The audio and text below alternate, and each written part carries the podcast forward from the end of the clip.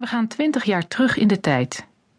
John vertrekt van huis, vijf dagen nadat zijn vrouw Bonnie is bevallen, om naar zijn werk te gaan.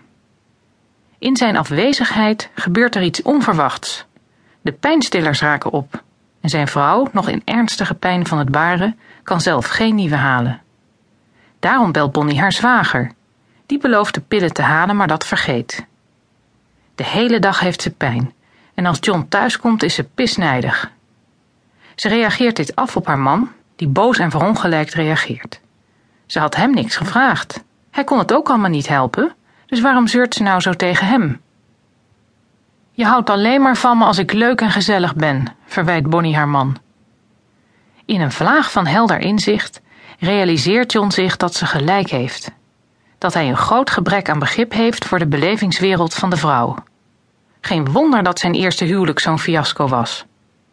Gewapend met zijn nieuwe inzicht laat hij zijn woede varen en slaat zijn armen stevig om zijn vrouw heen. John schreef hier een boek over. Mannen komen van Mars en vrouwen van Venus. Het is een van de best verkochte boeken van de afgelopen tien jaar.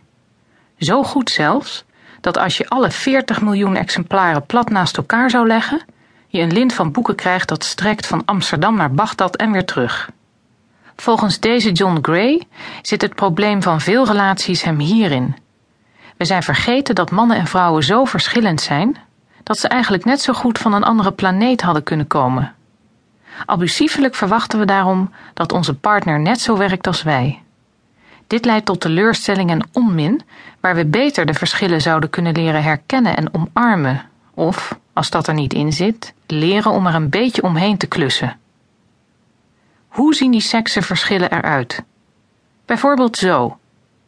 Volgens John Gray zijn mannen probleemoplossers, terwijl vrouwen liever over hun issues praten. Mannen kunnen ook maar één ding tegelijk, terwijl de dames van nature multitaskers zijn. Bovendien willen ze hele andere dingen in het leven. Gray stelt daarover dat de vrouw haar gevoel van eigenwaarde ontleent aan haar gevoelens en de kwaliteit van de omgang met anderen, terwijl het gevoel van eigenwaarde van de man wordt bepaald door zijn prestatievermogen. De ideeën van John Gray raakten overduidelijk een gevoelige snaar bij de lezers, want het boek werd in alle lagen van de westerse bevolking een weergaloos succes. Bill Clinton heeft het boek naar eigen zeggen wel vijftien keer gelezen. Mars en Venus is voor hem bijna een religie. En ook mensen met minder macht geloven in Gray. Terwijl ik deze alinea schrijf, voert bijvoorbeeld een theatergroep in het dorpshuis van het Oost-Nederlandse gehucht Voorst een matineevoorstelling op over mannen en vrouwen, dat als titel Venus en Mars draagt. Na de miljoenenbestseller Mannen komen van Mars en Vrouwen van Venus vervolgde Gray zijn zegentocht met inspirerende titels als De nieuwe rollen van Mars en Venus en Mars en Venus op het werk.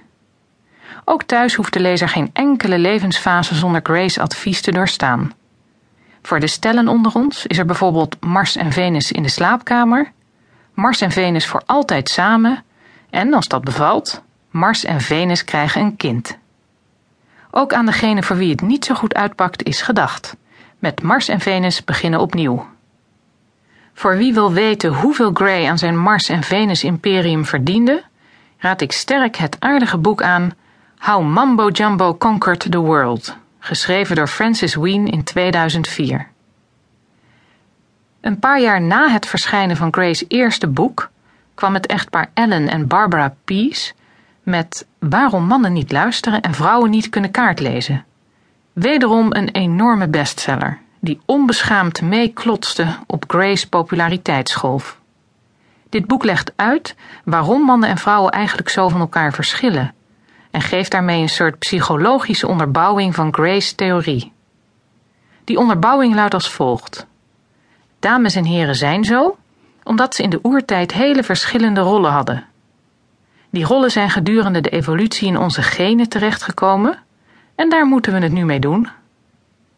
Ook het echtpaar Barbara en Ellen Pease slaagde erin een imperium op te bouwen. Na waarom mannen niet luisteren en vrouwen niet kunnen kaart lezen, losten ze voor ons de volgende mysteries op. Waarom mannen altijd alles uitstellen en vrouwen alles zo goed voor elkaar hebben. Waarom mannen liegen en vrouwen altijd schoenen kopen. Waarom mannen